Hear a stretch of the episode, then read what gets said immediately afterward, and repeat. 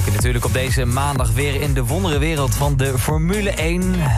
Onze Max Verstappen die lijkt op weg naar de wereldtitel. Maar gisteren tijdens de Grand Prix van Groot-Brittannië op Silverstone ging het niet behoorlijk naar wens. Dat is zacht uitgedrukt. Ik ga erover kletsen met uh, Jordi Zandhuis uit Assen. Hij volgt de Formule 1 op de voet. Jordi, bijzonder goedemiddag. Goedemiddag. Goedemiddag. Ja, we kunnen het over heel veel dingen hebben. We kunnen het hebben over, uh, over die sprintrace, wat uniek was uh, in uh, de Formule ja. 1. Maar uiteindelijk draait het natuurlijk om, om dit moment... waar wij natuurlijk uitgebreid over gaan kletsen zometeen. We zijn op het oude start-finish gedeelte. We gaan op weg naar Kops Corner. Rechtsaf ongeveer 300 km per uur. Helemaal aan de binnenkant van Verstappen. Die raakt Verstappen. En Verstappen gaat kei, keihard af. 51G krijgt hij te verwerken. Hamilton zit niet helemaal aan de binnenkant van de bocht. Verstappen stuurt in.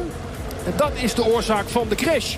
Ja, ja ik denk dat ik, uh, ja. net zoals heel veel andere mensen voor de televisie stond. Ik stond en ik zei, nee, nee.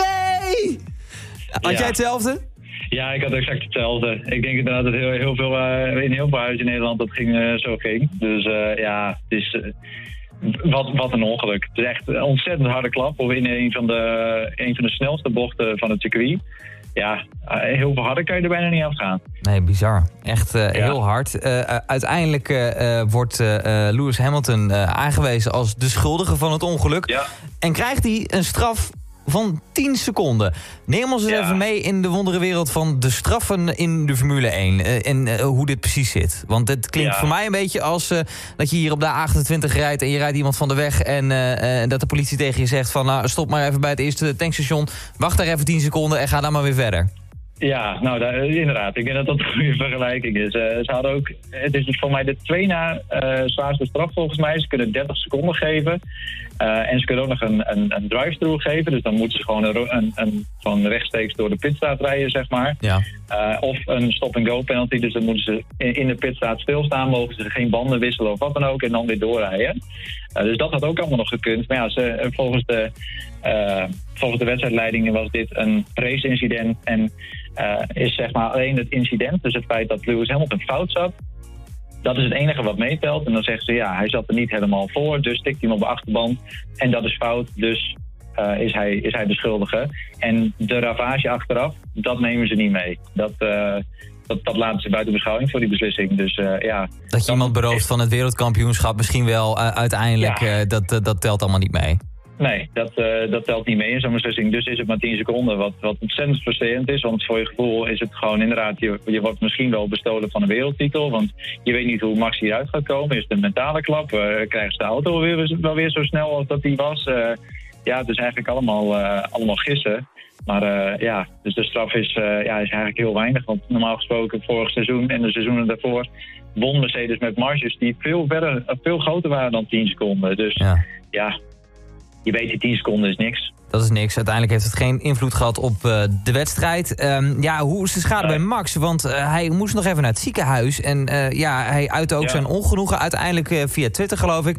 Dat hij het allemaal Ja. heel erg ongepast vond. dat je zelf in het ziekenhuis ligt. En dat dan je concurrent, je rivaal, uiteindelijk dan wint. En zo aan het vieren is.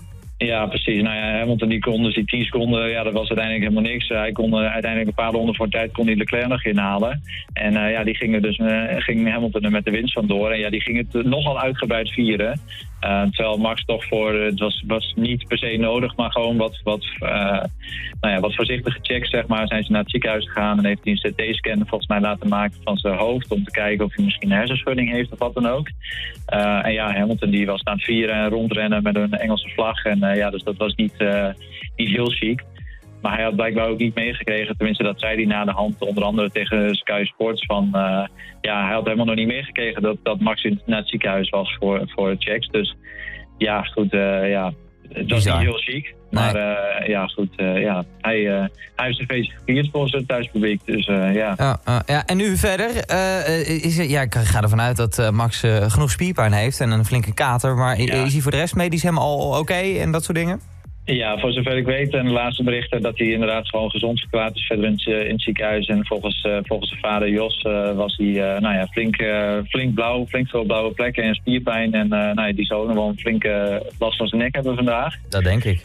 maar nou ja, goed. ja, verder is hij oké. Dus gelukkig is, de, is de eerste beste raceweekend over twee weken pas. Dus dan hij kan even bijkomen. ja, hij heeft even tijd om bij te komen. Nou, wij hebben dan ook even tijd om bij te komen hiervan. Ja. waar is de volgende race? Uh, Hongarije, dus op de, op de Hungaro-ring. Dus over het algemeen is dat wel een circuit wat, wat Red Bull wel ligt. Dus ja, hij, ook daar maakt hij gewoon weer kans. En de auto was in principe sneller dit weekend. Uh, heb je ook gezien in de sprintrace. Dus ik denk dat als Max er gewoon weer helemaal bovenop komt, dan heeft hij gewoon weer kans om dat te winnen. Eén ding is zeker, het is er allemaal wel spannender op geworden, zeg. Holy moly. Ja, want het, het gaat dus nu nog maar zeven punten, dus ja. We gaan het allemaal zien. We gaan elkaar spreken, Jordi. Dankjewel voor je tijd. En uh, uh, geniet van je week, hè? Yes, hetzelfde. Hoi, doeg.